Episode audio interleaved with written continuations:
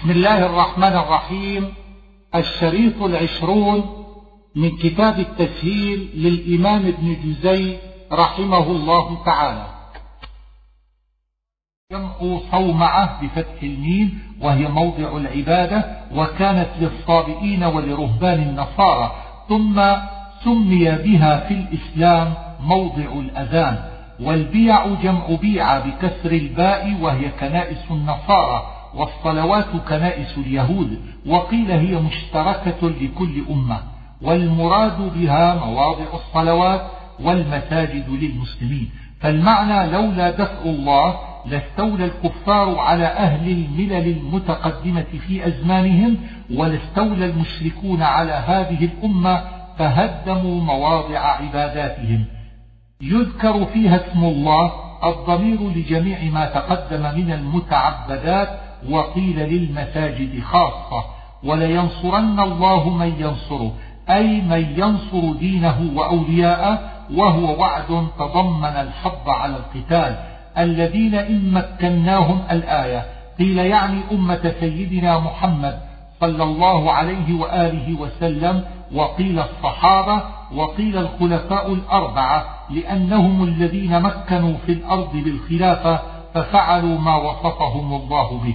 وإن يكذبوك الآية ضمير الفاعل لقريش والخطاب للنبي صلى الله عليه وآله وسلم على وجه التسلية له والوعيد لهم.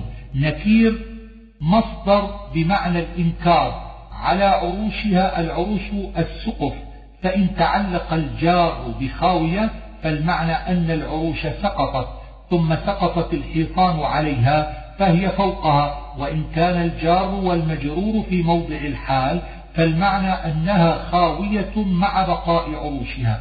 بئر معطلة أي لا يستقى الماء منها لهلاك أهلها. وروي أن هذه البئر هي الغس وكانت بعدن لأمة من بقايا ثمود والأظهر أنه لم يرد التعيين لقوله كأي من قرية. وهذا اللفظ يراد به التكثير. وقصر مشيد أي مبني بالشيد وهو الجص وقيل المشيد المرفوع البنيان. قلوب يعقلون بها. دليل على أن العقل في القلب خلافا للفلاسفة في قولهم العقل في الدماغ. فإنها لا تعمى الأبصار أي لا تعمى الأبصار عمل يعتد به وإنما العمل الذي يعتد به عمل القلوب وإن هؤلاء القوم ما عميت أبصارهم ولكن عميت قلوبهم. فالمعنى الأول لقصد المبالغة والثاني خاص بهؤلاء القوم التي في الصدور مبالغة كقوله يقولون بأفواههم ويستعجلونك بالعذاب الضمير لكفار قريش. ولن يخلف الله وعده إخبار يتضمن الوعيد بالعذاب وسماه وعدا لأن المراد به مفهوم. وإن يوما عند ربك كألف سنة مما تعدون.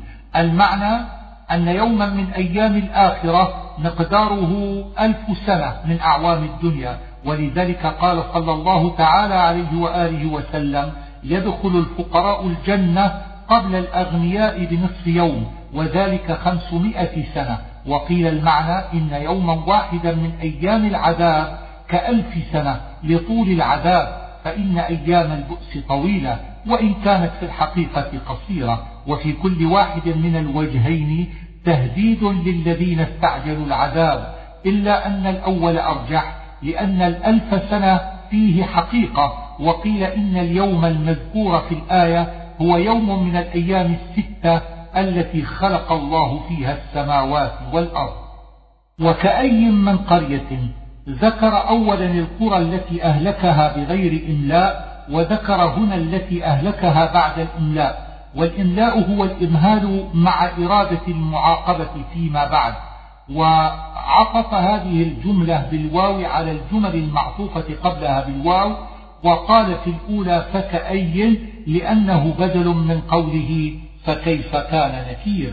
سعوا في آياتنا أي سعوا فيها بالطعن عليها وهو من قولك سعى في الأمر إذا جد فيه لقصد إصلاحه أو إفساده معاجزين بالألف أي مغالبين لأنهم قصدوا عجز صاحب الآيات والآيات تقتضي عجزهم فصارت مفاعلة وقرئ بالتشديد من غير ألف ومعناه أنهم يعجزون الناس عن الإسلام أي يثبطونهم عنه. من رسول ولا نبي. النبي أعم من الرسول. فكل رسول نبي وليس كل نبي رسولا. فقدم الرسول لمناسبته لقوله أرسلنا وأخر النبي لتحصيل العموم لأنه لو اقتصر على رسول لم يدخل في ذلك من كان نبيا غير رسول. إذا تمنى ألقى الشيطان في أمنيته. سبب هذه الآية أن رسول الله صلى الله عليه وآله وسلم قرأ سورة والنجم بالمسجد الحرام بمحضر المشركين والمسلمين فلما بلغ إلى قوله أفرأيتم اللات والعزى ومناة الثالثة الأخرى ألقى الشيطان تلك الغرانيق العلا منها الشفاعة ترتجى فسمع ذلك المشركون ففرحوا به وقالوا هذا محمد يذكر آلهتنا بما نريد واختلف في كيفية إلقاء الشيطان. فقيل إن الشيطان هو الذي تكلم بذلك وظن الناس أن النبي صلى الله تعالى عليه وأعلى آله وسلم هو المتكلم به لأنه قرب صوته من صوت النبي صلى الله تعالى عليه وآله وسلم حتى التبس الأمر على المشركين.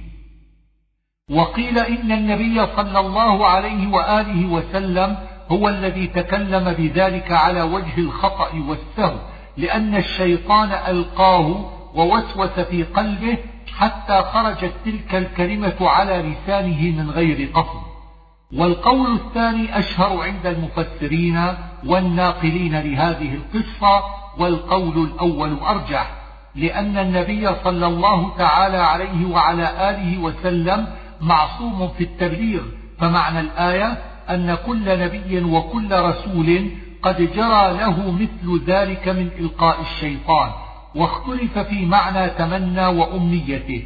في هذه الآية فقيل تمنى بمعنى تلا والأمنية التلاوة أي إذا قرأ الكتاب ألقى الشيطان من عنده في تلاوته وقيل هو من, من التمني بمعنى حب الشيء وهذا المعنى أشهر في اللفظ. أي تمنى النبي صلى الله عليه وآله وسلم مقاربة قومه واستئلافهم وألقى الشيطان ذلك في هذه الأمنية ليعجبهم ذلك. فينسخ الله ما يلقي الشيطان أي يبطله كقولك نسخ نسخت الشمس الظل ليجعل متعلق بقوله ينسخ ويحكم للذين في قلوبهم مرض أي أهل الشك. والقاسية قلوبهم المكذبون وقيل الذين في قلوبهم مرض عامة الكفار والقاسية قلوبهم أشد كفرا وعتوا كأبي جهل وإن الظالمين لفي شقاق بعيد يعني بالظالمين المذكورين قبل ولكنه جعل الظاهر موضع المضمر ليقضي عليهم بالظلم والشقاق العداوة ووصفه ببعيد لأنه في غاية الضلال والبعد عن الخير. الذين أوتوا العلم قيل يعني الصحابة واللفظ أعم من ذلك أنه الحق الضمير عائد على القرآن وقال الزمخشري هو لتمكين الشيطان من الإلقاء فتخبت أي تخشع في مرية منه الضمير للقرآن أو للنبي صلى الله تعالى عليه وآله وسلم أو للإلقاء.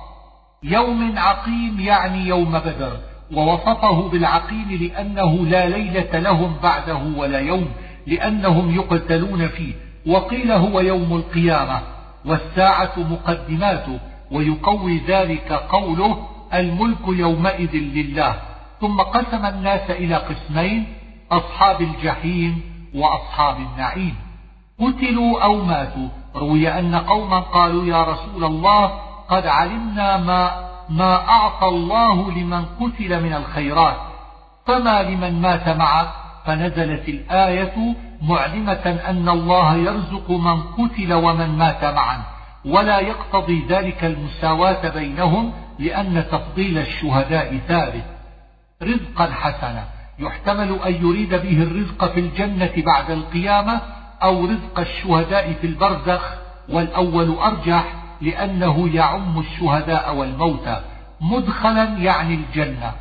ذلك تقديره هنا الأمر ذلك كما يقول الكاتب هذا وقد كان كذا إذا أراد أن يخرج إلى حديث آخر. ومن عاقب بمثل ما عوقب به سمي الابتداء عقوبة باسم الجزاء عليها تجوزا كما تسمى العقوبة أيضا باسم الذنب. ووعد بالنصر لمن بغي عليه. إن الله لعفو غفور. إن قيل ما مناسبة هذين الوصفين للمعاقبة؟ فالجواب من وجهين. أحدهما أن في ذكر هذين الوصفين إشعارا بأن العفو أفضل من العقوبة فكأنه حض على العفو. والثاني أن في ذكرهما إعلاما بعفو الله عن المعاقب حين عاقب ولم يأخذ بالعفو الذي هو أولى. ذلك بأن الله يولج الليل أي ذلك النصر بسبب أن الله قادر ومن آيات قدرته أنه يولج الليل في النهار ويولج النهار في الليل. ومعنى الإيلاج هنا أنه يدخل ظلمة هذا في مكان ضوء هذا ويدخل ضوء هذا مكان ظلمة هذا. وقيل الإيلاج هو ما ينقص من أحدهما ويزيد في الآخر. ذلك بأن الله هو الحق. أي ذلك الوصف الذي وصف الله به هو بسبب أنه الحق. فتصبح الأرض مخضرة تصبح هنا بمعنى تصير وفهم بعضهم أنه أراد صبيحة ليلة المطر فقال لا تصبح الأرض مخضرة إلا بمكة والبلاد الحارة وأما على معنى تصير فذلك عام في كل بلد والفاء للعطف وليست بجواب. ولو كانت جوابا لقوله ألم ترى لنصبت الفعل وكان المعنى نفي خضرتها وذلك خلاف المقصود وإنما قال تصبح بلفظ المضارعة ليفيد بقاءها كذلك مدة. سخر لكم ما في الأرض يعني البهائم والثمار والمعادن وغير ذلك. أن تقع في موضع مفعول على تقدير عن أن تقع. وقال الزمخشري كراهة أن تقع فهو مفعول من أجله. إلا بإذنه يحتمل أن يريد يوم القيامة فجعل طي السماء كوقوعها أو يريد بإذنه لو شاء. أحياكم أي أوجدكم بعد العدم. وعبر عن ذلك بالحياة لأن الإنسان قبل ذلك تراب فهو جماد بلا روح ثم أحياه بنفخ الروح. ثم يميتكم يعني الموت المعروف. ثم يحييكم يعني البعث. لكفور أي جحود للنعمة. منسكا هو اسم مصدر لقوله ناسكوه ولو كان اسم مكان لقال ناسكون فيه. فلا ينازعنك ضمير الفاعل للكفار والمعنى أنه لا ينبغي منازعة النبي صلى الله عليه وسلم لأن الحق قد ظهر بحيث لا يسع النزاع فيه. فجاء الفعل بلفظ النهي والمراد غير النهي. وقيل إن المعنى لا تنازعهم فينازعوك فحذف الأول لدلالة الثاني عليه. ويحتمل أن يكون نهيا لهم عن المنازعة على ظاهر اللفظ في الأمر أي في الدين والشريعة أو في الذبائح. وادع إلى ربك أي ادع الناس إلى عبادة ربك. وإن جادلوك الآية تقتضي موادعة منسوخة بالقتال. إن ذلك في كتاب يعني اللوح المحفوظ والإشارة بذلك إلى معلومات الله. إن ذلك على الله يسير. يحتمل أن تكون الإشارة بذلك إلى كتب المعلومات في الكتاب أو إلى الحكم في الاختلاف والأول أظهر. ما لم, ين ما لم ينزل به سلطانا يعني الأصنام. والسلطان هنا الحجة والبرهان وما ليس لهم به علم. قيل إنه يعني ما ليس لهم به علم ضروري.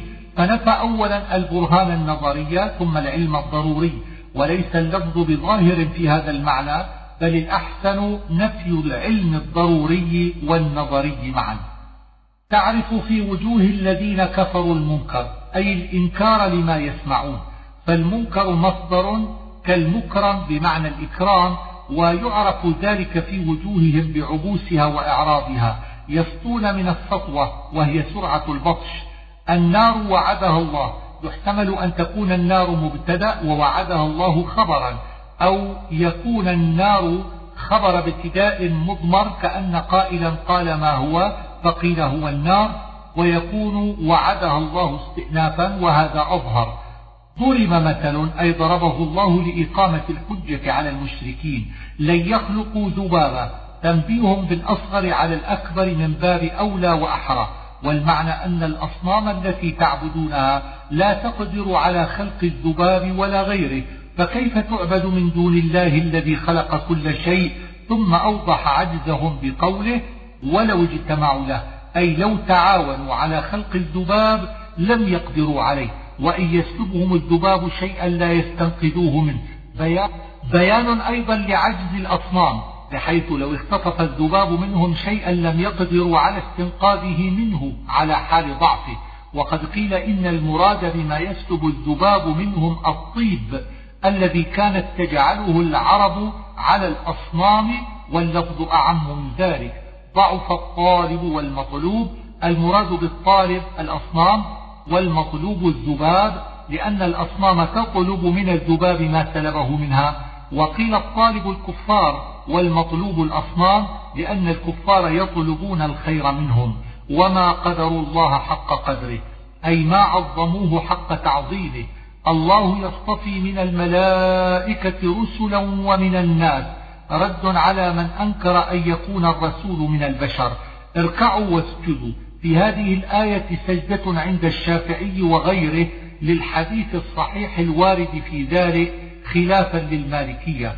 واعبدوا ربكم عموم في العبادة بعد ذكر الصلاة التي عبر عنها بالركوع والسجود وإنما قدمها لأنها أهم العبادات. وافعلوا الخير قيل المراد صلة الرحم. وقال ابن عطية هي في الندب فيما عدا الواجبات واللفظ أعم من ذلك كله وجاهدوا في الله.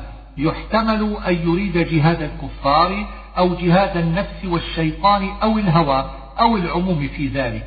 حق جهاده قيل إنه منسوخ كنسخ حق تقاته بقوله ما استطعتم وفي ذلك نظر. وإنما أضاف الجهاد إلى الله ليبين بذلك فضله واختصاصه بالله. اجتباكم أي اختاركم من بين الأمم من حرج أي مشقة وأصل الحرج الضيق. ملة أبيكم إبراهيم. انتصب ملة بفعل مضمر. تقديره أعني بالدين ملة إبراهيم.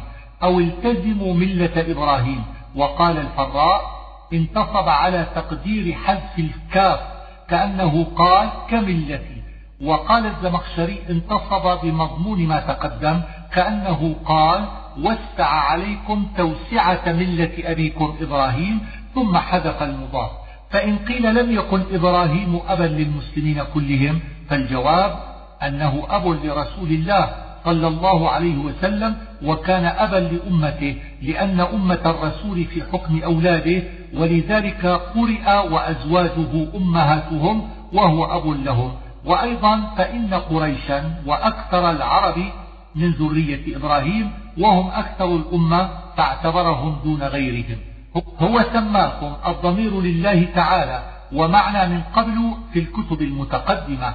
وفي هذا أي في القرآن وقيل الضمير لإبراهيم والإشارة إلى قوله ومن ذريتنا أمة مسلمة لك ومعنى من قبل على هذا من قبل وجودكم. وهنا يتم الكلام على هذا القول ويكون قوله وفي هذا مستأنفا أي وفي هذا البلاغ والقول الأول أرجح وأقل تكلفا ويدل عليه قراءة أبي بن كعب الله سماكم المسلمين.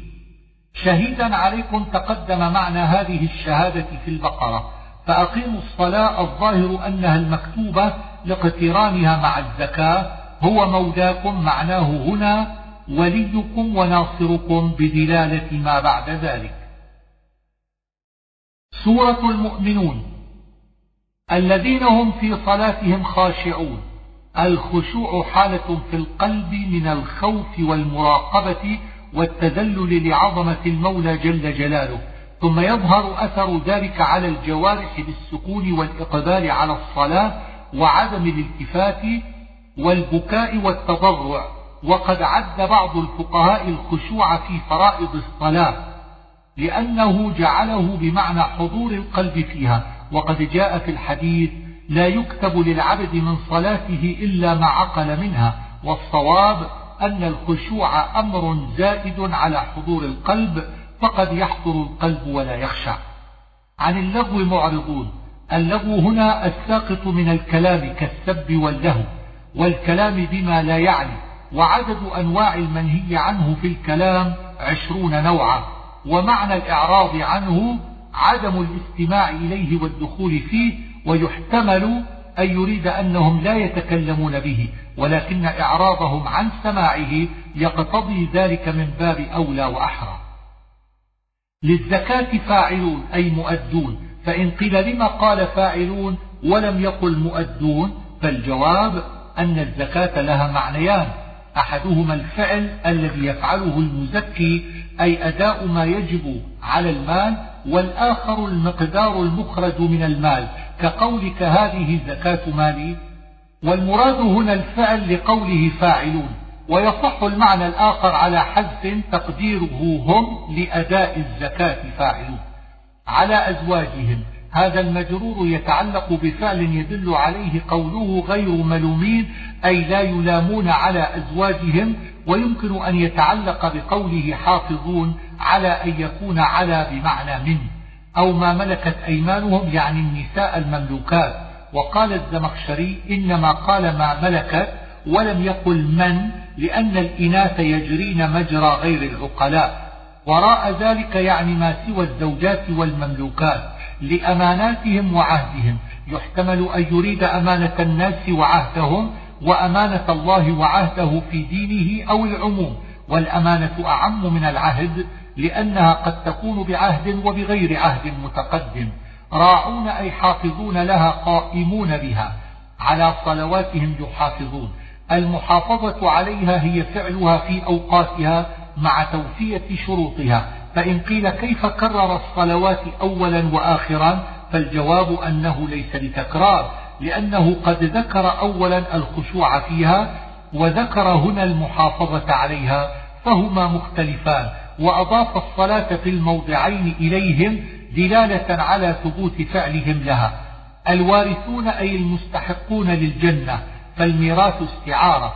وقيل إن الله جعل لكل إنسان مسكنا في الجنة ومسكنا في النار فيرث المؤمنون مساكن الكفار في الجنة. الفردوس مدينة الجنة وهي جنة الأعناب وأعاد الضمير عليها مؤنثا على معنى الجنة. ولقد خلقنا الإنسان. اختلف هل يعني آدم أو جنس بني آدم؟ من سلالة من طين. السلالة هو هي ما يسل من الشيء أي ما يستخرج منه ولذلك قيل إنها الخلاصة والمراد بها هنا القطعة التي أخذت من الطين وخلق منها آدم. فإن أراد بالإنسان آدم فالمعنى أنه خلق من تلك السلالة المأخوذة من الطين ولكن قوله بعد هذا ثم جعلناه نطفة لا, يرى لا بد أن يراد به بنو آدم فيكون الضمير يعود على غير من ذكر أولا ولكن يفسره سياق الكلام. وإن أراد بالإنسان ابن آدم فيستقيم عود الضمير عليه ويكون معنى خلقه من سلالة من طين أي خلق أصله وهو أبوه آدم.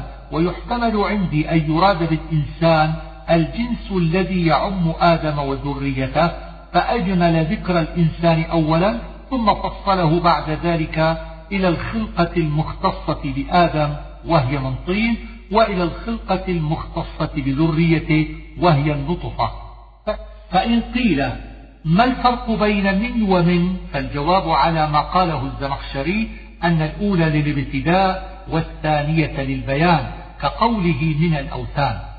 في قرار مكين يعني رحم الأم ومعنى مكين متمكن وذلك في الحقيقة من صفة النطفة المستقرة لا من صفة المحل المستقر فيه ولكنه كقولك طريق سائر أي يسير الناس فيه وقد تقدم تفسير النطفة والمضغة والعلقة في أول سورة الحج.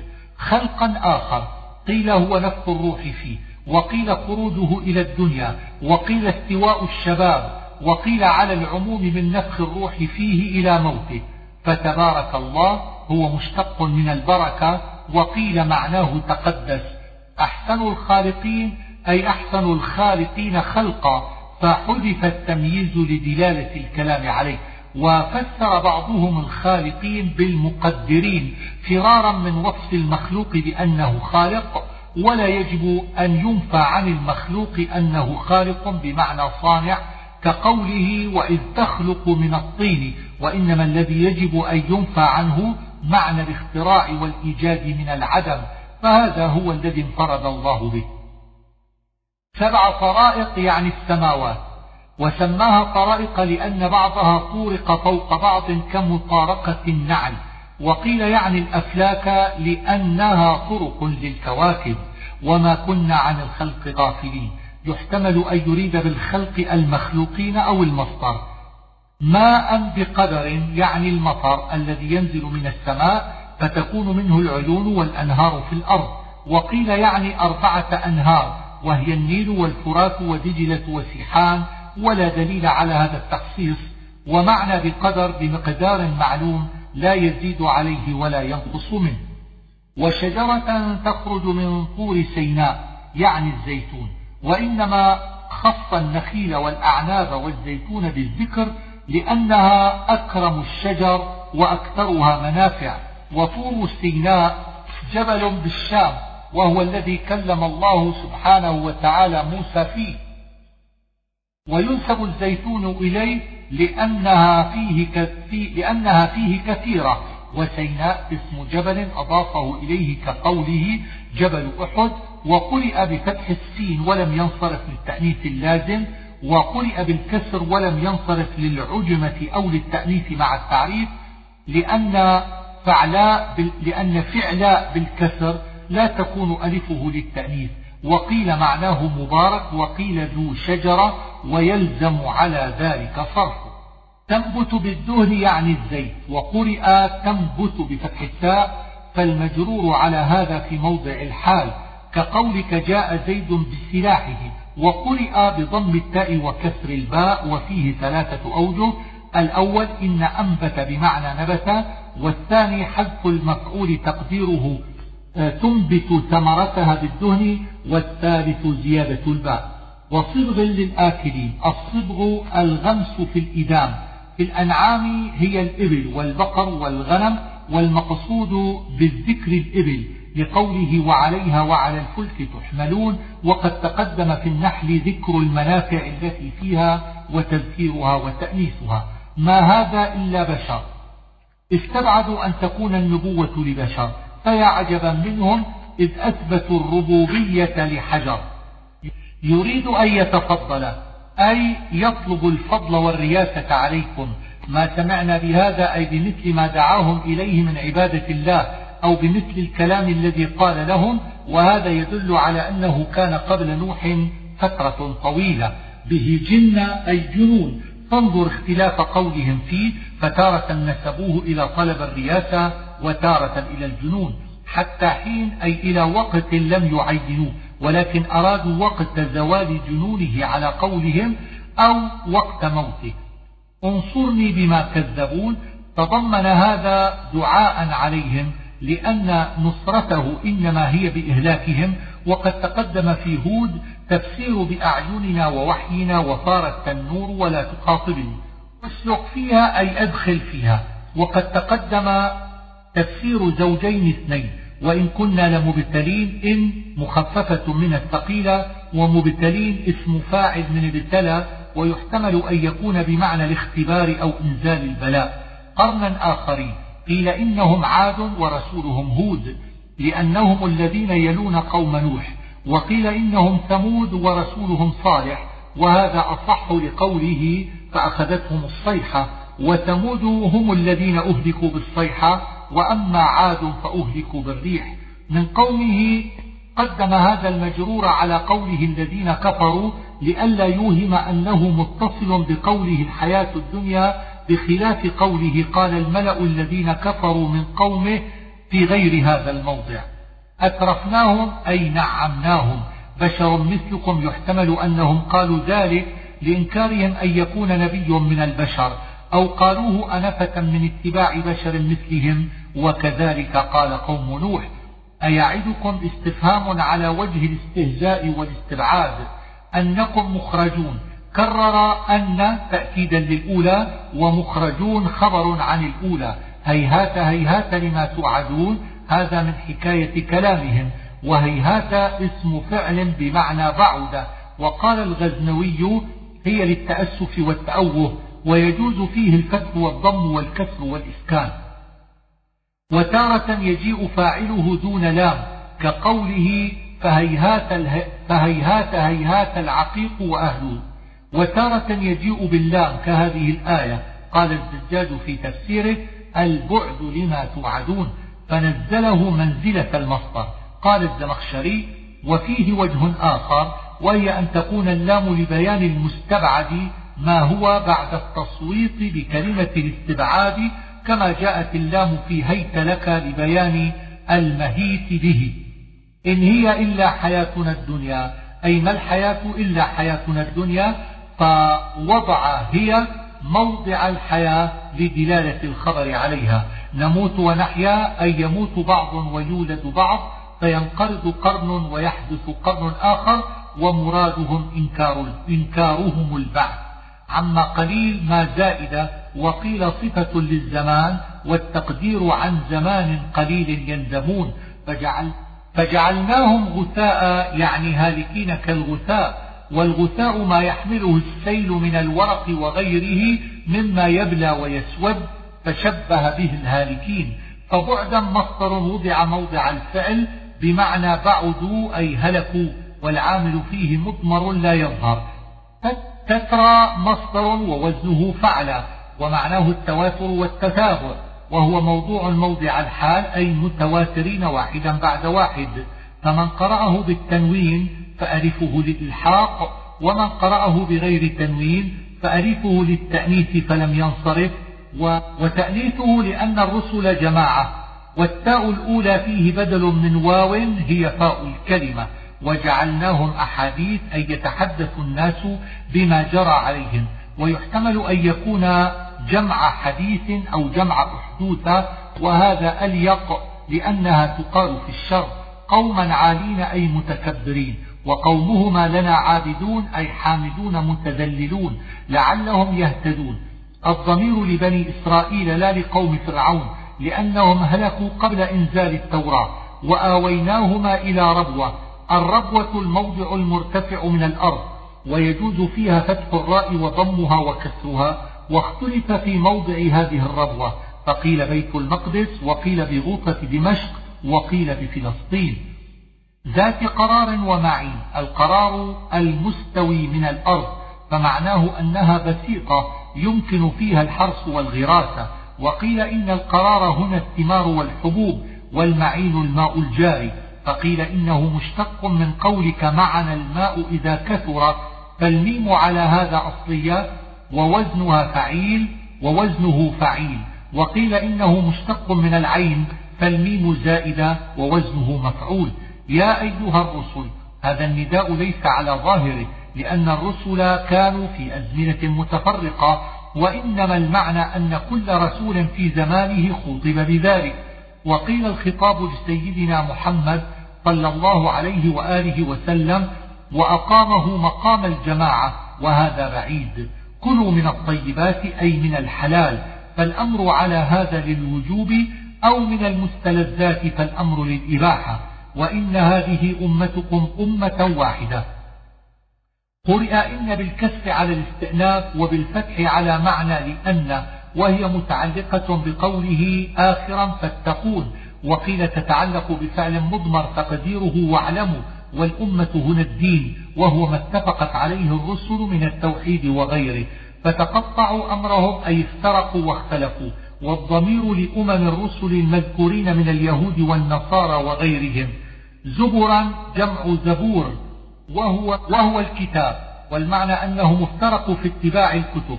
فاتبعت طائفة التوراة وطائفة الإنجيل وغير ذلك ووضعوا كتابا من عند أنفسهم فذرهم في غمرتهم. الضمير لقريش والغمرة الجهل والضلال وأصلها من غمرة الماء حتى حين هنا يوم بدر أو يوم موتهم. أيحسبون الآية؟ رد عليهم فيما ظنوا من أن أموالهم وأولادهم خير لهم وأنهم سبب لرضا الله عنهم. نسارع لهم هذا خبر أن والضمير الرابط محذوف تقديره نسارع به بل لا يشعرون أي لا يشعرون أن ذلك استدراج لهم ففيه معنى التهديد. يؤتون ما آتوا قيل معناه يعطون ما أعطوا من الزكاة والصدقات وقيل إنه عام في جميع أفعال البر أن يفعلونها وهم يخافون ألا تقبل منهم. وقد روت عائشة هذا المعنى عن النبي صلى الله عليه وآله وسلم إلا أنها قرأت يؤتون ما أتوا بالقصر فيحتمل أن يكون الحديث تفسيرا لهذه القراءة وقيل إنه عام في الحسنات والسيئات أي يفعلونها وهم خائفون من الرجوع إلى الله أنهم إلى ربهم راجعون أن في موضع المفعول من أجله أو في موضع المفعول بوجلت إذ هي في معنى خائفة. أولئك يسارعون في الخيرات. فيه معنيان. أحدهما أنهم يبادرون إلى فعل الطاعات والآخر أنهم يتعجلون ثواب الخيرات وهذا مطابق للآية المتقدمة لأنه أثبت فيها ما نفى عن الكفار من المسارعة. وهم لها سابقون.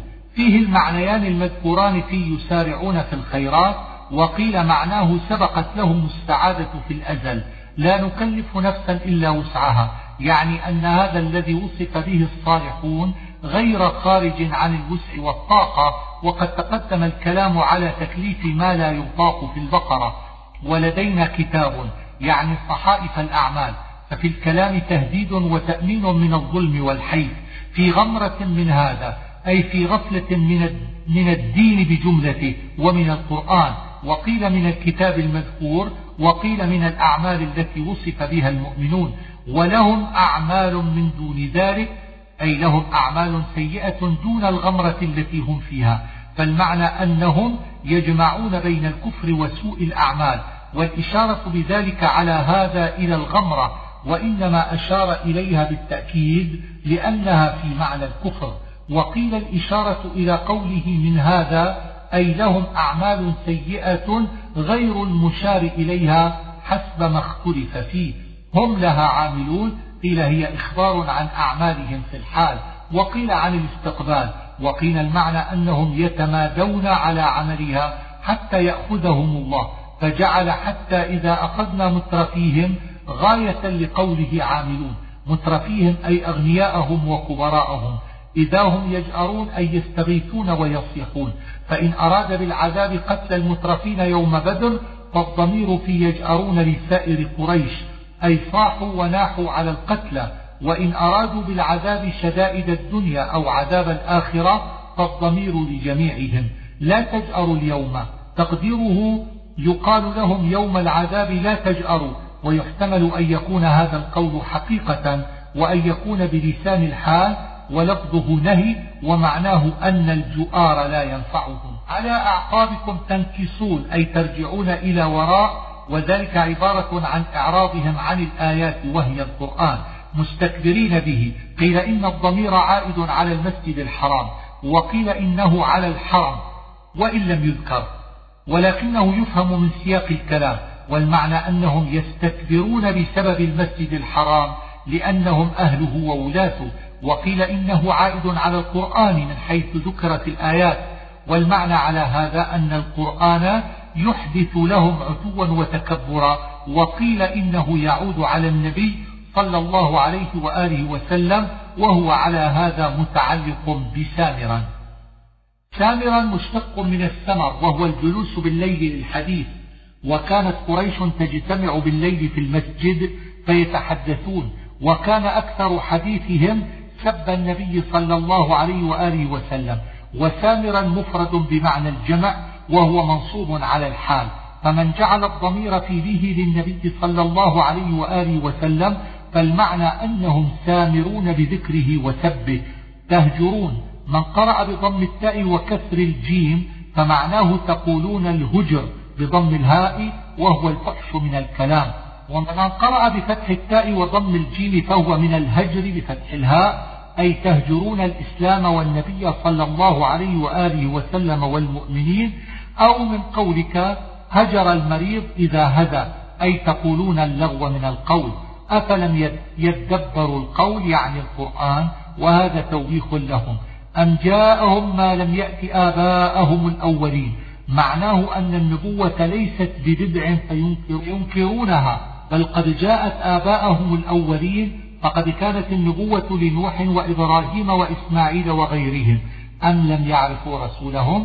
المعنى أم لم يعرفوا محمدا صلى الله عليه وسلم ويعلموا أنه أشرفهم حسبا وأصدقهم حديثا وأعظمهم أمانة وأرجحهم عقلا فكيف ينسبونه إلى الكذب أو إلى الجنون أو غير ذلك من النقائص؟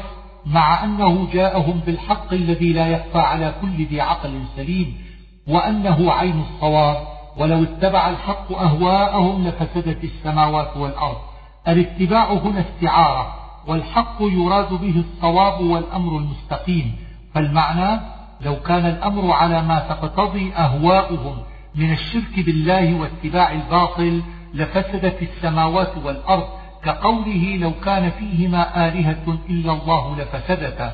وقيل إن الحق في الآية هو الله تعالى وهذا بعيد في المعنى. وإنما حمله عليه أن جعل الاتباع حقيقة ولم يفهم فيه الاستعارة. وإنما الحق هنا هو المذكور في قوله بل جاءهم بل جاءهم بالحق وأكثرهم للحق كارهون. بل أتيناهم بذكرهم. يحتمل أن يكون بتذكيرهم ووعظهم أو بفخرهم وشرفهم وهذا أظهر.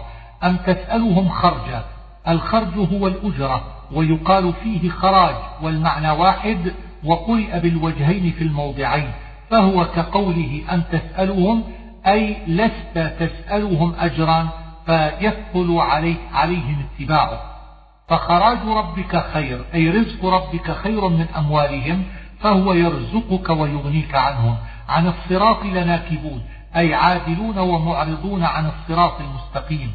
ولو رحمناهم الآية قال الأكثرون نزلت هذه الآية حين دعا رسول الله صلى الله عليه وسلم على قريش بالقحط فنالهم الجوع حتى أكلوا الجلود وغيرها. والمعنى رحمناهم بالخصب وكشفنا ما بهم من ضر الجوع والقحط لتمادوا على طغيانهم. وفي هذا عندي نظر فإن الآية مكية باتفاق وإنما دعا النبي صلى الله عليه وسلم على قريش بعد الهجرة حسب ما ورد في الحديث. وقيل المعنى لو رحمناهم بالرد إلى الدنيا لعادوا لما نهوا عنه. وهذا القول لا يلزم عليه ما لزم على الآخر ولكنه خرج عن معنى الآية. ولقد أخذناهم بالعذاب. قيل إن هذا العذاب هو الجوع بالقحط وأن الباب ذا العذاب الشديد المتوعد به بعد هذا يوم بدر. وهذا مردود بأن العذاب الذي أصابهم إنما كان بعد بدر. وقيل إن العذاب الذي أخذهم هو يوم بدر والباب المتوعد به هو القحط وقيل الباب ذو العذاب الشديد عذاب الآخرة وهذا أرجح. ولذلك وصفه بالشدة لأنه أشد من عذاب الدنيا. وقال إذا هم فيه مبلسون أي يائسون من الخير وإنما يقع لهم اليأس في الآخرة كقوله ويوم تقوم الساعة يبلس المجرمون. فما استكانوا أي ما تذللوا لله عز وجل. وقد تقدم الكلام على هذه الكلمة في آخر آل عمران. وما يتضرعون. إن قيل هلا قال فما استكانوا وما تضرعوا. أو فما يستكينون أو ما يتضرعون باتفاق الفعلين في الماضي أو في الاستقبال فالجواب إنما استكانوا عند العذاب الذي أصابهم وما يتضرعون حتى يفتح عليهم باب عذاب شديد فنفى الاستكانة فيما مضى ونفى التضرع في الحال والاستقبال. قليلا ما تشكرون ما زائدة وقليلا صفة لمصدر محذوف تقديره شكرا قليلا تشكرون. وذكر السمع والبصر والأفئدة وهي القلوب لعظم المنافع التي فيها. فيجب شكر خالقها ومن, ومن شكره توحيده واتباع رسوله عليه الصلاة والسلام. ففي ذكرها تعديد نعمة وإقامة حجة. ذرأكم في الأرض أي نشركم فيها. وله اختلاف الليل والنهار. أي هو فاعله ومختص به فاللام على هذا للاختصاص وقد ذكر في البقرة معنى اختلاف الليل والنهار. بل قالوا مثل ما قال الأولون أي قالت قريش مثل قول الأمم المتقدمة ثم فسر قولهم بإنكارهم البعث وإليه الإشارة بقولهم لقد وعدنا نحن وآباؤنا هذا وقد ذكر الاستفهامان في الرعد وأساطير الأولين في الأنعام. قل لمن الأرض ومن فيها؟ هذه الآيات توقيف لهم على أمور لا يمكنهم الإقرار بها. وإذا أقروا بها لزمهم توحيد خالقها والإيمان بالدار الآخرة. سيقولون لله قرئ في الأول لله باللام بإجماع جوابا لقوله لمن الأرض. وكذلك قرأ الجمهور الثاني والثالث وذلك على المعنى لأن قوله من رب السماوات في معنى لمن هي؟ وقرأ, قرأ أبو عمرو الثاني والثالث بالرفع على اللفظ. ملكوت مصدر وفي بنائه مبالغة.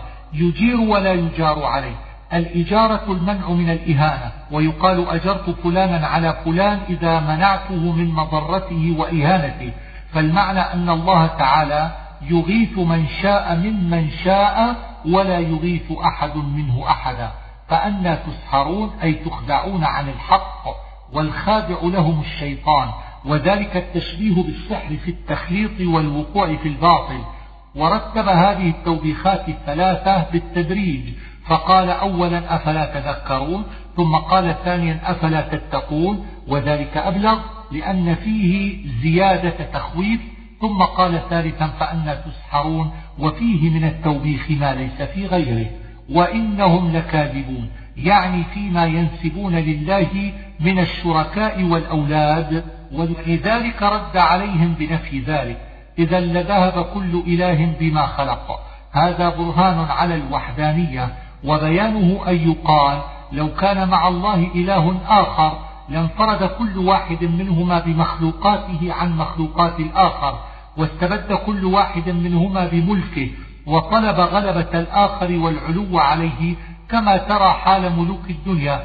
ولكن لما رأينا جميع المخلوقات مرتبطة بعضها ببعض حتى كان حتى كأن العالم كله كرة واحدة علمنا أن مالكه ومدبره واحد لا إله غيره. وليس هذا البرهان بدليل التمانع كما فهم ابن عطية وغيره بل هو دليل آخر. فإن قيل إذا لا تدخل إلا على كلام هو جزاء وجواب. فكيف دخلت هنا ولم يتقدم قبلها شرط ولا سؤال سائل؟ فالجواب أن الشرط محذوف تقديره لو كان معه آلهة وإنما حذف لدلالة قوله وما كان معه من إله وهو جواب للكفار الذين وقع الرد عليهم. عالم الغيب بالرفع خبر بابتداء وبالخفض صفة لله. قل رب إما تريني ما يوعدون الآية. معناه أن الله أمر نبيه صلى الله عليه وآله وسلم أن يدعو لنفسه بالنجاة من عذاب الظالمين إن قضي أن يرى ذلك. وفيها تهديد للظالمين وهم الكفار وإن شرطية وما زائدة. وجواب الشرط فلا تجعلني وكرر قوله ربي مبالغة في الدعاء والتضرع. ادفع بالتي هي أحسن السيئة. قيل هي أحسن لا إله إلا الله. والسيئة الشرك والأظهر أنه أمر بالصفح والاحتمال وحسن الخلق وهو محكم غير منسوخ وإنما نسخ ما يقتضيه من مسالمة الكفار من همزات الشياطين. يعني نزغاته ووساوسه وقيل يعني الجنون واللفظ أعم من ذلك أن يحضرون معناه أن يكونوا معه وقيل يعني حضورهم عند الموت حتى إذا جاء أحدهم الموت. قال ابن عطية حتى هنا حرف ابتداء أي ليست غاية لما قبلها وقال الزمخشري حتى تتعلق بيصفون أي لا يزالون كذلك حتى يأتيهم الموت. قال رب ارجعون يعني الرجوع إلى الدنيا وخاطب بها مخاطبة الجماعة للتعظيم. قال ذلك الزمخشري وغيره ومثله قول الشاعر ألا فارحموني يا آل محمد. وقيل إنه نادى ربه ثم خاطب الملائكة. فيما تركت قيل يعني فيما تركت من المال. وقيل فيما تركت من الإيمان فهو كقوله أو كسبت في إيمانها خيرا. والمعنى أن الكافر رغب أن يرجع إلى الدنيا ليؤمن ويعمل صالحا في الإيمان الذي تركه أول مرة. كلا ردع له عما طلب إنها كلمة هو قائلها يعني قوله رب ارجعوني لعلي أعمل صالحا. فسمى هذا الكلام كلمة وفي تأويل معناه ثلاثة أقوال. أحدها أن يقول هذه الكلمة لا محالة لإفراط ندمه وحسرته فهو إخبار بقوله. والثاني أن المعنى أنها كلمة يقولها ولا تنفعه ولا تغني عنه شيئا. والثالث أن يكون المعنى أنه يقولها كاذبا فيها ولو رجع إلى الدنيا لم يعمل صالحا. ومن ورائهم أي فيما يستقبلون من الزمان. والضمير للجماعة المذكورين في قوله جاء أحدهم. برزخ يعني المدة التي بين الموت والقيامة وهي تحول بينهم وبين الرجوع إلى الدنيا وأصل البرزخ الحاجز بين شيئين. فلا أنساب بينهم. المعنى أنه ينقطع يومئذ التعاطف والشفقة التي بين القرابة لاشتغال كل أحد بنفسه كقوله يوم يفر المرء من أخيه وأمه وأبيه فتكون الأنساب كأنها معدومة ولا يتساءلون أي لا يسأل بعضهم بعضا لاشتغال كل أحد بنفسه. فإن قيل كيف الجمع بين هذا وبين قوله وأقبل بعضهم على بعض يتساءلون؟ فالجواب أن ترك التساؤل عند النفخة الأولى ثم يتساءلون بعد ذلك. فإن يوم القيامة يوم طويل فيه مواقف كثيرة. تلفح وجوههم النار أي تصيبهم بالإحراق. كالحون الكلوح انكشاف الشفتين عن الأسنان. وكثيرا ما يجري ذلك للكلاب وقد يجري للكباش إذا شويت رؤوسها. وفي الحديث إن شفة الكافر ترتفع في النار حتى تبلغ وسط رأسه وفي ذلك عذاب وتشويه. غلبت علينا شقوتنا أي ما قدر عليهم من الشقاء وقرئ شقاوتنا والمعنى واحد. قال اخسأوا كلمة تستعمل في زجر الكلاب ففيها إهانة وإبعاد. ولا تكلمون أي لا تكلموني في رفع العذاب فحينئذ ييأسون من ذلك. أعاذنا الله من ذلك برحمته. سخريا بضم السين من السخرة بمعنى التخديم وبالكسر من السخر بمعنى الاستهزاء. وقد يقال هذا بالضم. وقرئ هنا بالوجهين لاحتمال المعنيين على أن معنى الاستهزاء هنا أليق لقوله وكنتم منهم تضحكون.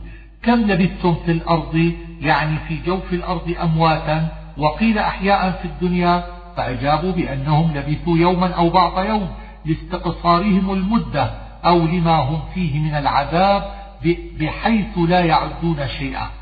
فاسأل العادي أي اسأل من يقدر على أن يعد؟ وهو من عوفي مما ابتلوا به أو يعنون الملائكة. إن لبثتم إلا قليلا معناه أنه قليل بالنسبة إلى بقائهم في جهنم خالدين أبدا. عبثا أي باطلا. والمعنى إقامة حجة على الحشر للثواب والعقاب. لا برهان له به أي لا حجة ولا دليل. والجملة صفة لقوله إلها آخر.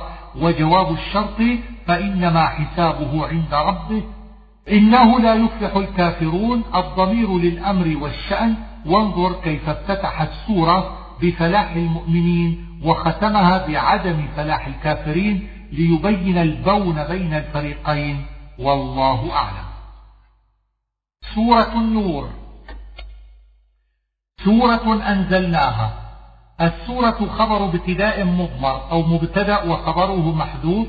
تقديره فيما أنزل عليكم سورة وأنزلناها صفة للسورة وفرضناها أي فرضنا الأحكام التي فيها وقرئ بالتشديد للمبالغة. آيات بينات يعني ما فيها من المواعظ والأحكام والأمثال. وقيل معنى بينات هنا ليس فيها مشكل. الزانية والزاني فاجلدوا كل واحد منهما مئة جلدة. الزانية والزاني يراد بهما الجنس وقدم الزانية لأن الزنا كان حينئذ في النساء أكثر. فإنه كان منهن إماء وبغايا يجاهرن بذلك. وإعراب الزاني والزانية كإعراب السارق والسارقة فقطعوا أيديهما وقد ذكر في المائدة. وهذه الآية ناسخة بإجماع لما في سورة النساء من الإمساك في البيوت في الآية الواحدة ومن الأذى في الأخرى. ثم إن لفظ هذه الآية عند مالك ليس على عمومه فإن جلد المئة إنما هو حد الزاني والزانية إذا كانا مسلمين حرين غير محصنين فيخرج منهما الكفار فيردون إلى أهل دينهم ويخرج منها العبد والأمة والمحصن والمحصنة فأما العبد والأمة فحدهما خمسون جلدة سواء كانا محصنين أو غير محصنين. وأما المحصنان الحران فحدهما الرجم هذا على مذهب مالك. وأما الكلام على الآية بالنظر إلى سائر المذاهب فاعلم أن لفظ هذه الآية ظاهره العموم في المسلمين والكافرين وفي الأحرار والعبيد والإماء وفي المحصن وغير المحصن. ثم إن العلماء خصصوا من هذا العموم أشياء منها باتفاق ومنها باختلاف. فأما الكفار فرأى أبو حنيفة وأهل الظاهر أن حدهم جلد مئة أحصنوا أو لم يحصنوا أخذا بعموم الآية.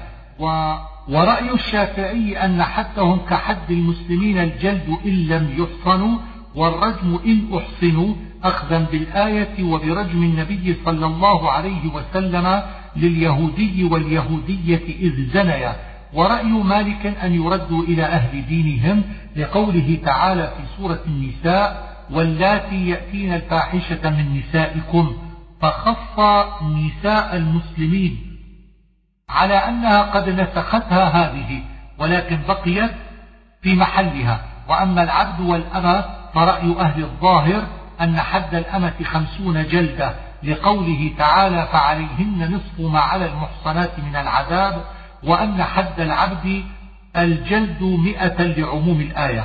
وقال غيرهم يجلد العبد خمسين بالقياس على الأمة إذ لا فرق بينهما. وأما المحصن فقال الجمهور حده الرجم فهو مخصوص في هذه الآية. وبعضهم يسمي هذا التخصيص نسخا ثم اختلفوا في المخصص أو الناسخ. فقيل الآية التي ارتفع لفظها وبقي حكمها وهي قول الشيخ والشيخة إذا زنيا فارجموهما البتة نكالا من الله والله عزيز حكيم. وقيل الناسخ لها السنة الثابتة في الرجم. وقال أهل الظاهر وعلي بن أبي طالب يجلد المحصن بالآية ثم يرجم بالسنة فجمعوا عليه الحدين ولم يجعلوا الآية منسوخة ولا مخصصة. وقال الخوارج لا رجم أصلا. فإن الرجم ليس في كتاب الله ولا يعتد بقولهم وظاهر الآية الجلد دون, دون تغريب. وبذلك قال أبو حنيفة وقال مالك الجلد والتغريب سنة للحديث وهو قوله صلى الله عليه وسلم البكر بالبكر جلد مئة وتغريب عام ولا تغريب على النساء ولا على العبيد عند مالك. وصفة الجلد عند مالك في الظهر والمجلود جالس. وقال الشافعي يفرق على جميع الأعضاء والمجلود قائم وتستر المرأة بثوب لا يقيها الضرب ويجرد الرجل عند مالك وقال قوم يجلد على قميص ولا تأخذكم بهما رأفة قيل يعني في إسقاط الحد أي أقيموه ولا بد وقيل في خفيف الضرب وقيل في الوجهين فعلى القول الأول يكون الضرب في الزنا كالضرب في القذف غير مبرح وهو مذهب مالك والشافعي. وعلى القول الثاني والثالث يكون الضرب في الزنا أشد. واختلف هل يجوز أن يجمع مئة صوت يضرب بها مرة واحدة؟ فمنعه مالك وأجازه أبو حنيفة لما ورد في قصة أيوب عليه السلام وأجازه الشافعي للمريض لورود ذلك في الحديث. وليشهد عذابهما طائفة من المؤمنين. المراد بذلك توبيخ الزناة والغلظة عليهم واختلف في أقل ما يجزئ من الطائفة. فقيل أربعة اعتبارا بشهادة الزنا وهو قول ابن أبي زيد وقيل عشرة وقيل اثنان وهو مشهور مذهب مالك وقيل واحد. الزاني لا ينكح إلا زانية أو مشركة. الآية معناها ذم الزناة وتشنيع الزنا وأنه لا يقع فيه إلا زان أو مشرك ولا يوافق عليه من النساء إلا زانية أو مشركة وينكح على هذا بمعنى يجامع وقيل معناه لا يحل لزان أن يتزوج إلا زانية أو مشركة ولا يحل لزانية أن تتزوج إلا زانيا أو مشركا ثم نسخ هذا الحكم وأبيح لهما التزوج ممن شاءوا والأول هو الصحيح. وحرم ذلك على المؤمنين. الإشارة بذلك إلى الزنا أي حرم الزنا على المؤمنين. وقيل الإشارة إلى تزويج المؤمن غير الزاني بزانية. فإن قوما منعوا أن يتزوجها وهذا على القول الثاني في الآية قبلها وهو بعيد وأجاز تزويجها مالك وغيره وروي عنه كراهته. والذين يرمون المحصنات ثم لم يأتوا بأربعة شهداء فجلدوهم ثمانين جلدة هذا حد القذف وهو الفرية التي عبر الله عنها بالرمي والمحصنات يراد بهن هنا العفائف من النساء. وخصهن بالذكر لأن قذفهن أكثر وأشنع من قذف الرجال ودخل الرجال في ذلك بالمعنى إذ لا فرق بينهم وأجمع العلماء على أن حكم الرجال والنساء هنا واحد وقيل إن المعنى يرمون الأنفس المحصنات فيعم اللفظ على هذا النساء والرجال ويحتاج هنا إلى الكلام في القذف والقاذف والمقذوف والشهادة في ذلك. فأما القذف فهو الرمي بالزنا اتفاقا أو بفعل قوم لوط عند مالك والشافعي لعموم لفظ الرمي في الآية خلافا لأبي حنيفة أو النفي من النسب. ومذهب مالك أن التعريض بذلك كله كالتصريح خلافا للشافعي وأبي حنيفة. وأما القاذف فيحد سواء كان مسلما أو كافرا لعموم الآية وسواء كان حرا أو عبدا إلا أن العبد والأمة إنما يحدان أربعين عند الجمهور فنصفوا حدهما قياسا على تنصيفه في الزنا خلافا للظاهرية. ولا يحد الصبي ولا المجنون لكونهما غير مكلفين. وأما المقذوف فمذهب مالك أنه يشترط فيه الإسلام والعقل والبلوغ والحرية والبراءة عما رمي به. والتمكن من الوطء تحرزا من المجبوب وشبهه.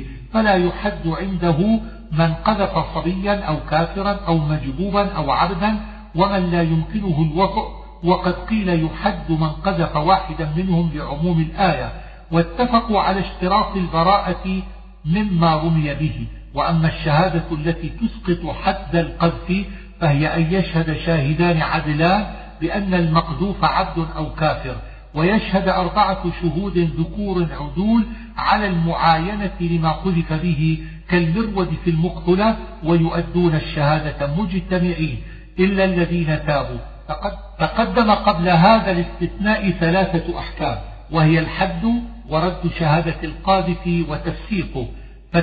فاتفق على أن الاستثناء راجع إلى التفسيق وأن ذلك يزول عنه بالتوبة.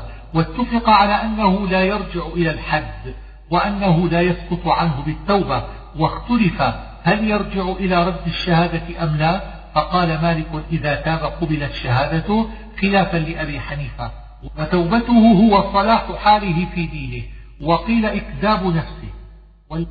والذين يرمون أزواجهم ولم يكن لهم شهداء إلا أنفسهم. هذه الآية في قذف الرجل لامرأته فيجب اللعان بذلك. وسببها أن رجلا قال يا رسول الله الرجل يجد مع امرأته رجلا أيقتله؟ فتقتلونه أم كيف يصنع؟ فسكت عنه نبي الله صلى الله عليه وآله وسلم. ثم عاد فقال مثل ذلك. فقال رسول الله صلى الله عليه وسلم قد أنزل الله فيك وفي صاحبتك فأتني بها فأتى بها فتلاعنا وفرق رسول الله صلى الله عليه وسلم بينهما وموجب اللعان عند مالك شيئان. أحدهما أن يدعي الزوج أنه رأى امرأته تزني والآخر أن ينفي حملها ويدعي الاستبراء قبله. فإذا تلا عن الزوج تعلقت به ثلاثة أحكام آه، نفي حد القذف عنه وانتفاء سبب الولد منه ووجوب حد الزنا عليها إن لم تلاعن. فإن تلاعنت سقط الحد عنها ولفظ الآية عام في الزوجات الحرائر والمماليك والمسلمات والكافرات والعدول وغيرهم. وبذلك أخذ مالك واشترط في الزوج الإسلام واشترط أبو حنيفة أن يكونا مسلمين حرين عدلين. فشهادة أحدهم أربع شهادات بالله إنه لمن الصادقين. أن يقول الزوج أربع مرات أشهد بالله لقد رأيت هذه المرأة تزني. أو أشهد بالله ما هذا الحمل مني ولقد زنت وإني في ذلك لمن الصادقين. ثم يقول في الخامسة لعنة الله عليه إن كان من الكاذبين. وزاد أشهب أن يقول أشهد بالله الذي لا إله إلا هو. وانتصب أربع شهادات بالله على المصطرية والعامل فيه شهادة أحدهم. وقرئ بالرفع وهو خبر أحدهم. وقوله بالله وإنه لمن الصادقين من صلة أربع شهادات أو من صلة أحدهم. والخامسة أن لعنة الله عليه إن كان من الكاذبين. قرئ بنصب الخامسة هنا وفي الموضع الثاني وانتصب بفعل مضمر تقديره ويشهد الخامسة أو بالعطف على أربع شهادات على قراءة النصب. وقرئ بالرفع على الابتداء أو عطف على أربع شهادات بقراءة الرفع. وقرئ أن لعنة وأن غضب بتشديد أن ونصب اسمها وتخفيفها ورفع اللعنة والغضب على الابتداء. ويدرأ عنها العذاب أن تشهد أربع شهادات بالله إنه لمن الكاذبين. العذاب هنا حد الزنا أي يدفعه التعان المرأة وهي أن تقول أربع مرات أشهد بالله ما زنيت وإنه في ذلك لمن الكاذبين. ثم تقول في الخامسة غضب الله عليها إن كان من الصادقين ويتعلق بالتعانها ثلاثة أحكام دفع الحد عنها والتفريق بينها وبين زوجها وتأبيد الحرمة. ولولا فضل الله جواب لولا محذوف هنا وفي الموضع الآخر تقديره لولا فضل الله عليكم لآخذكم أو نحو هذا. إن الذين جاءوا بالإفك عصبة منكم. الإفك أشد الكذب. ونزلت هذه الآية وما بعدها إلى تمام ست عشرة آية في شأن سيدتنا عائشة رضي الله عنها وفي, وفي براءتها مما رماها به أهل الإفك. وذلك أن الله برأ أربعة بأربعة. برأ يوسف بشهادة الشاهد من أهلها. وبرأ موسى من قول اليهود بالحجر الذي ذهب بثوبه وبرأ مريم بكلام ولدها في حجرها وبرأ عائشة من الإفك بإنزال القرآن في شأنها. ولقد تضمنت هذه الآيات الغاية القصوى في الاعتناء بها والكرامة لها والتشديد على من قذفها. وقد خرج حديث الإفك البخاري ومسلم وغيرهما. واختصاره أن عائشة خرجت مع رسول الله صلى الله عليه وسلم في غزوة بني المصطلق فضاع لها عقد فتأخرت على التماسه حتى رحل الناس. فجاء رجل يقال له صفوان بن المعطل فرآها فنزل عن ناقته وتنحى عنها حتى ركبت عائشة وأخذ يقودها حتى بلغ الجيش. فقال أهل الإفك في ذلك ما قالوا فبلغ ذلك النبي صلى الله عليه وآله وسلم. فقال ما بال رجال رموا أهلي؟ والله ما علمت على أهلي إلا خيرا ولقد ذكروا رجلا ما علمت عليه إلا خيرا وسأل جارية عائشة فقالت والله ما علمت عليها إلا ما يعلم الصائغ على تبر الذهب الأحمر والعصبة الجماعة من العشرة إلى الأربعين ولم يذكر في الحديث من أهل الإفك إلا أربعة وهم عبد الله بن أبي بن سلول رأس المنافقين وحملة بنت جحش ومصطح بن أثاثة وحسان بن ثابت. وقيل إن حسانا لم يكن منهم وارتفاع عصبة لأنه خبر إن. واختار ابن عطية أن يكون عصبة بدلا من الضمير في جاء. ويكون الخبر لا تحسبوه شرا لكم على تقدير إن حديث الذين جاءوا بالإفك والأول أظهر. بل هو خير لكم خطاب للمسلمين والخير في ذلك من خمسة أوجه تبرئة أم المؤمنين وكرامة الله لها بإنزال الوحي في شأنها والأجر الجزيل لها في الفرية عليها وموعظة المؤمنين والانتقام من المفترين. والذي تولى كبره هو عبد الله ابن أبي بن سلول المنافق وقيل الذي بدأ بهذه الفرية غير معين والعذاب العظيم هنا يحتمل أن يراد به الحد أو عذاب الآخرة. لولا إذ سمعتموه ظن المؤمنون والمؤمنات بأنفسهم خيرا. لولا هنا عرض والمعنى أنه كان ينبغي للمؤمنين والمؤمنات أن يقيسوا ذلك الأمر على أنفسهم. فإن كان ذلك يبعد في حقهم فهو في حق عائشة أبعد لفضلها. وروي أن هذا النظر وقع لأبي أيوب الأنصاري فقال لزوجته أكنت أنت تفعلين ذلك؟ قالت لا والله. قال فعائشة أفضل منك؟ قالت نعم. فإن قيل لما قال سمعتموه بلفظ الخطاب؟ ثم عدل إلى لفظ الغيبة في قوله ظن المؤمنون. ولم يقل ظننتم؟ فالجواب أن ذلك التفات قصد به المبالغة والتصريح بالإيمان بالذي يوجب ألا يصدق المؤمن شرا لولا جاءوا عليه بأربعة شهداء لولا هنا عرض والضمير في جاءوا لأهل الإفك ثم حكم الله بكذبهم إذ لم يأتوا بالشهداء.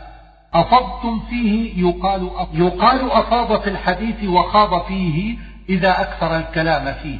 إذ تلقونه بألسنتكم العامل في إذ قوله مسكم أو أفضتم ومعنى تلقونه يأخذه بعضكم من بعض. وفي هذا الكلام وفي الذي قبله وبعده عتاب لهم على خوضهم في حديث الإفك وإن كانوا لم يصدقوه. فإن الواجب كان الإغضاء عن ذكره والترك له بالكلية فعاتبهم على ثلاثة أشياء وهي تلقيه بالألسنة أي السؤال عنه وأخذه من المسؤول. والثاني قولهم ذلك والثالث أنهم حسبوه هينا وهو عند الله عظيم. وفائدة قوله بألسنتكم وبأفواهكم الإشارة إلى أن ذلك الحديث كان باللسان دون القلب. إذ كانوا لم يعلموا حقيقته بقلوبهم ولولا إذ سمعتموه قلتم ما يكون لنا أن نتكلم بهذا؟ أي كان الواجب أن يبادروا إلى إنكار هذا الحديث أول سماعهم له ولولا أيضا في هذه الآية عرض وكان حقها أن يليها الفعل من غير فاصل بينهما ولكنه فصل بينهما بقوله إذ سمعتموه لأن الظروف يجوز فيها ما لا يجوز في غيرها والقصد بتقديم الظرف الاعتناء به. وبيان أنه كان الواجب المبادرة إلى إنكار الكلام في هذا أول وقت سمعتموه ومعنى ما يكون لنا ما ينبغي لنا ولا يحل لنا أن نتكلم بهذا.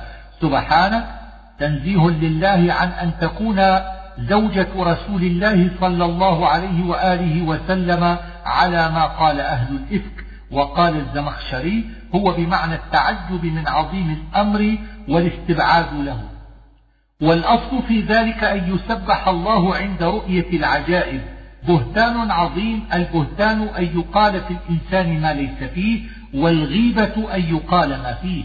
أن تعودوا لمثله تقديره يعظكم كراهة أن تعودوا لمثله ثم عظم الأمر وأكده بقوله إن كنتم مؤمنين. إن الذين يحبون أن تشيع الفاحشة الإشارة بذلك إلى المنافقين الذين أحبوا أن يشيع حديث الإفك ثم هو عام في غيرهم ممن اتصف بصفتهم. والعذاب في الدنيا الحد وأما عذاب الآخرة فقد ورد في الحديث أن من عوقب في الدنيا على ذنب لم يعاقب عليه في الآخرة. فأشكل اجتماع الحد مع عذاب الآخرة في هذا الموضع. فيحتمل أن يكون القاذف يعذب في الآخرة ولا يسقط الحد ولا يسقط الحد عنه عذاب الآخرة بخلاف سائر الحدود.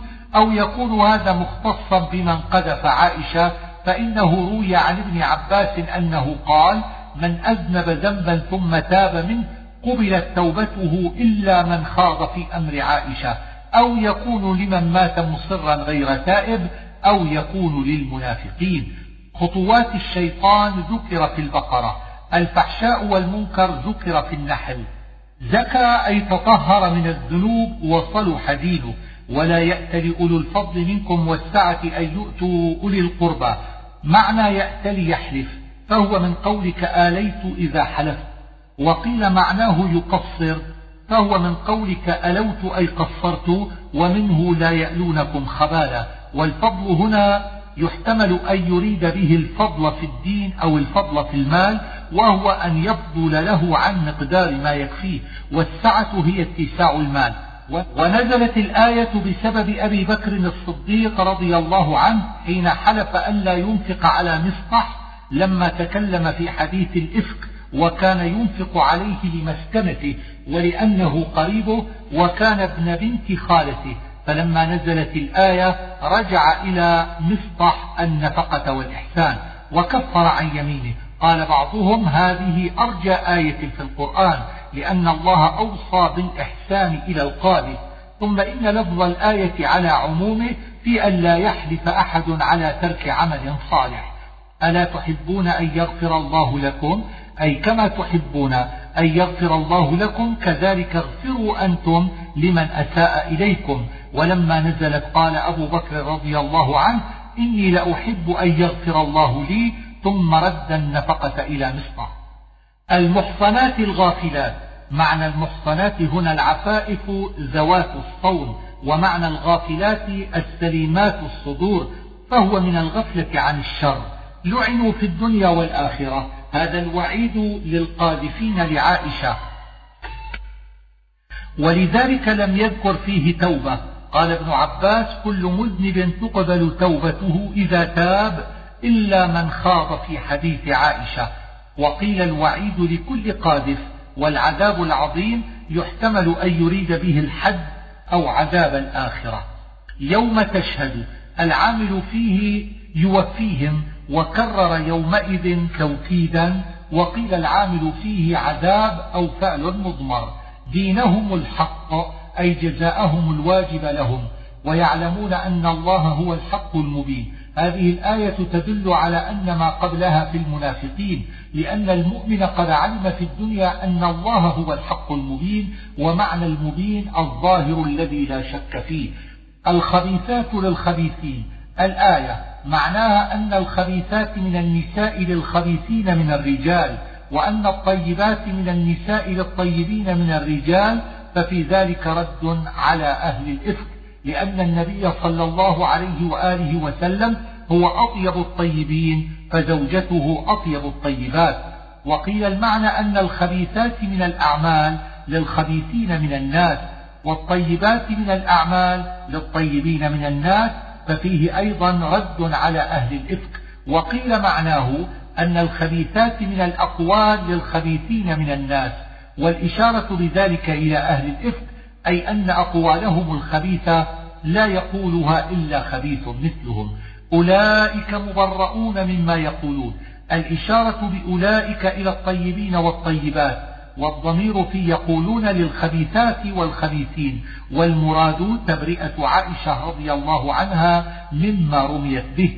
لا تدخلوا بيوتا غير بيوتكم حتى تستأنسوا وتسلموا على أهلها.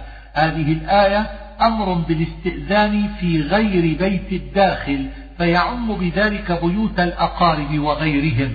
وقد جاء في الحديث الأمر بالاستئذان على الأم خيفة أن يراها عريانة. ومعنى تستأنسوا تستأذنوا وهو مأخوذ من قولك آنست الشيء إذا علمته فالاستئناس أن يستعلم هل يريد أهل الدار الدخول أم لا؟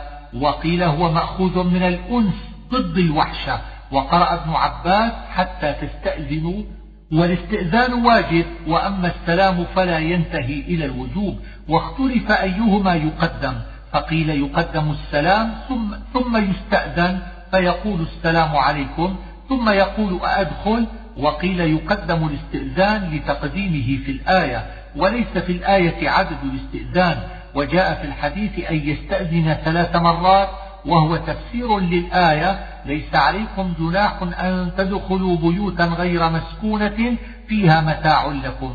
سبب هذه الآية أنه لما نزلت آية الاستئذان تعمق قوم فكانوا يأتون المواضع غير المسكونة فيسلمون ويستأذنون فأباحت هذه الآية دخولها بغير استئذان.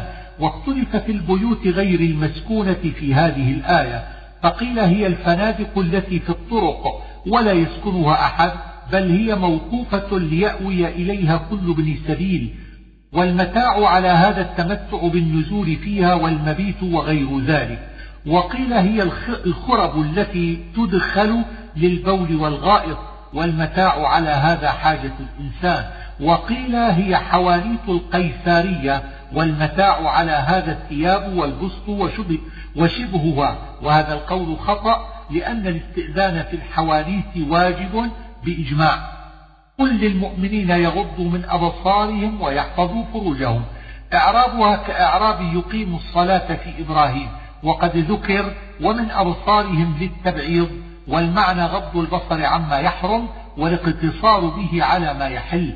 وقيل معنى التبعيض فيه أن النظرة الأولى لا حرج فيها ويمنع ما بعدها. وأجاز الأخفش أن تكون من زائدة. وقيل هي لابتداء الغاية لأن البصر مفتاح القلب والغض المأمور به هو عن النظر إلى العورة أو إلى ما لا يحل من النساء أو إلى كتب الغير وشبه ذلك مما يستر وحفظ الفروج المأمور به هو عن الزنا. وقيل أراد ستر العورة والأظهر أن الجميع مراد.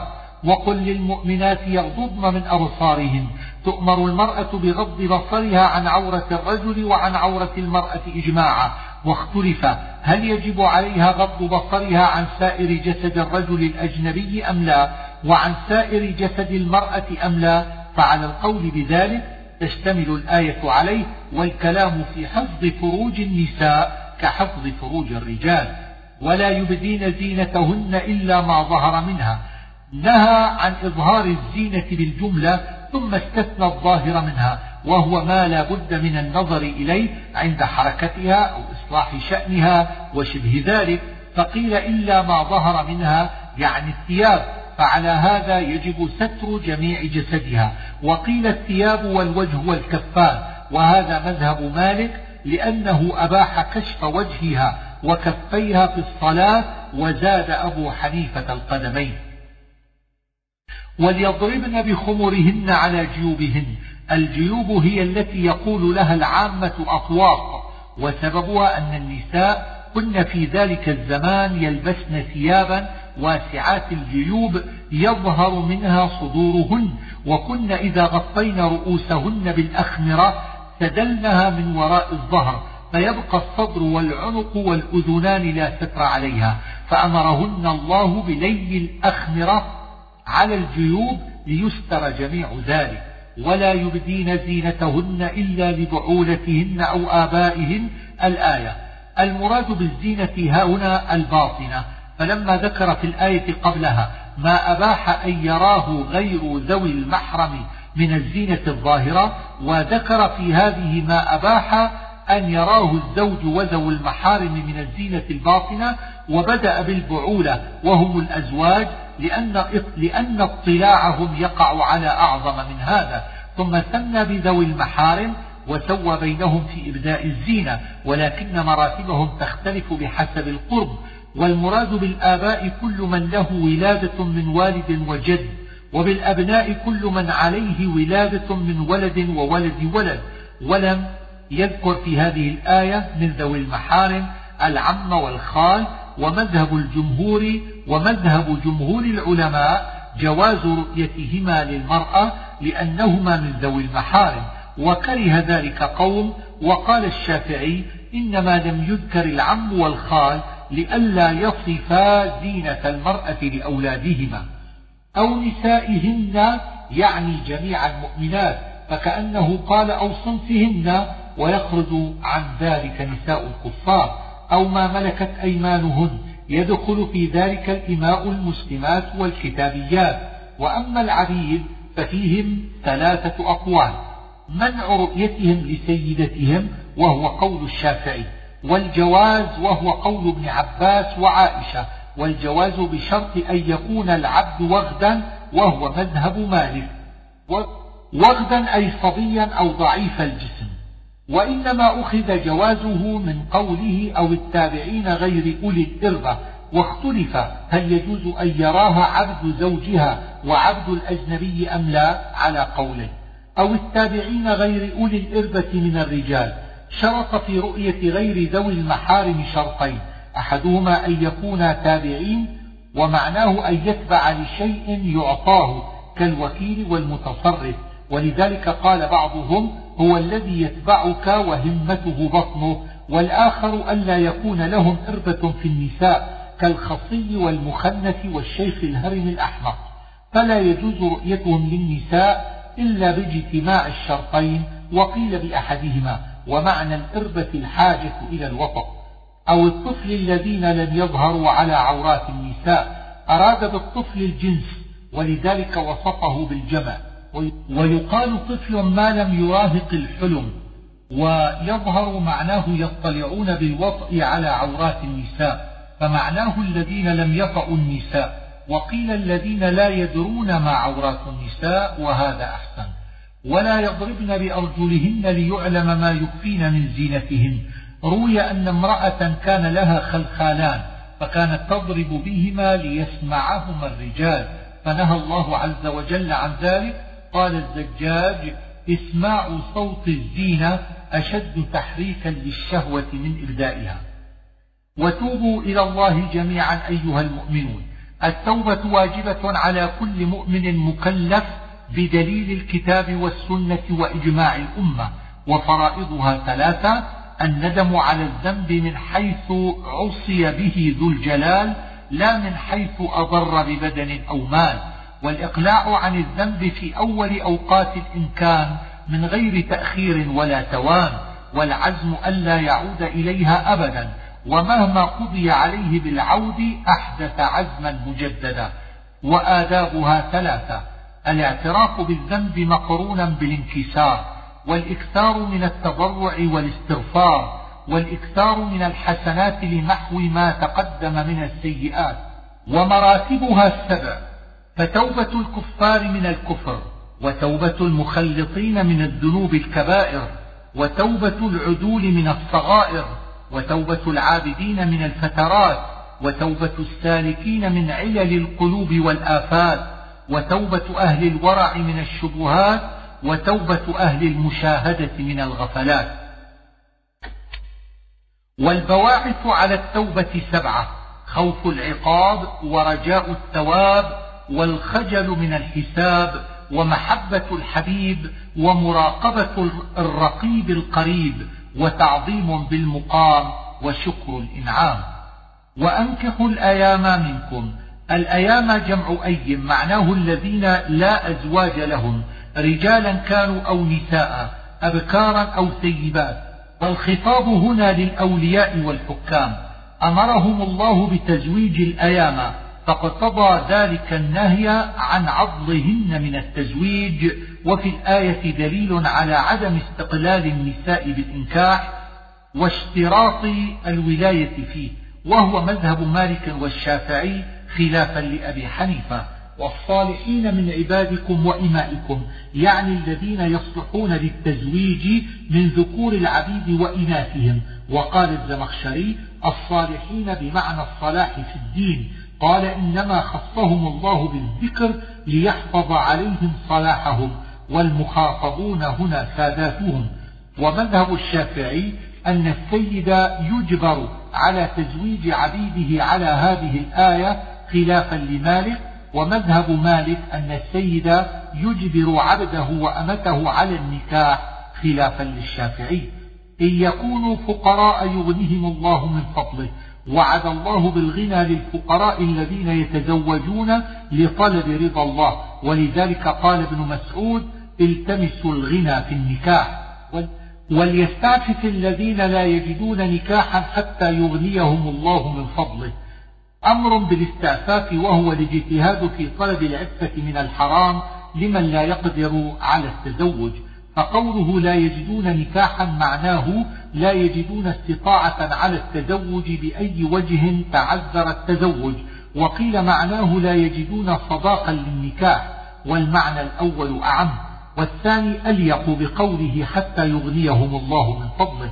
والذين يبتغون الكتاب مما ملكت أيمانكم فكاتبوهم. الكتاب هنا مصدر بمعنى الكتابة وهي مقاطعة العبد على مال منجم فإذا أداه خرج حرا وإن عجز بقي رقيقا. وقيل إن الآية نزلت بسبب حويطب بن عبد العزى سأل مولاه أن يكاتبه فأبى عليه وحكمها مع ذلك عام فأمر الله سادات العبيد أن يكاتبوهم إذا طلبوا الكتابة وهذا الأمر على الندب عند مالك والجمهور وقال الظاهرية وغيرهم هو على الوجوب وذلك ظاهر قول عمر بن الخطاب رضي الله عنه لأنس بن مالك حين سأله مملوكه سيرين الكتابة فتلكأ أنس فقال له عمر لتكاتبنه أو لأوجعنك بالدرة. وإنما حمله مالك على الندب لأن الكتابة كالبيع فكما لا يجبر على البيع لا يجبر عليها. واختلف هل يجبر السيد عبده على الكتابة أم لا؟ على, على قولين في المذهب. إن علمتم فيهم خيرا الخير هنا القوة على أداء الكتابة بأي وجه كان. وقيل هو المال الذي يؤدي منه كتابته من غير أن يسأل أموال الناس وقيل هو الصلاح في الدين. وآتوهم من مال الله الذي آتاكم. هذا أمر بإعانة المكاتب على كتابته. واختلف في من المخاطب بذلك. فقيل هو خطاب للناس أجمعين. وقيل للولاة. والأمر على هذين القولين للندب. وقيل هو خطاب لسادات المكاتبين. وهو على هذا القول ندب عند مالك ووجوب عند الشافعي. فإن كان الأمر للناس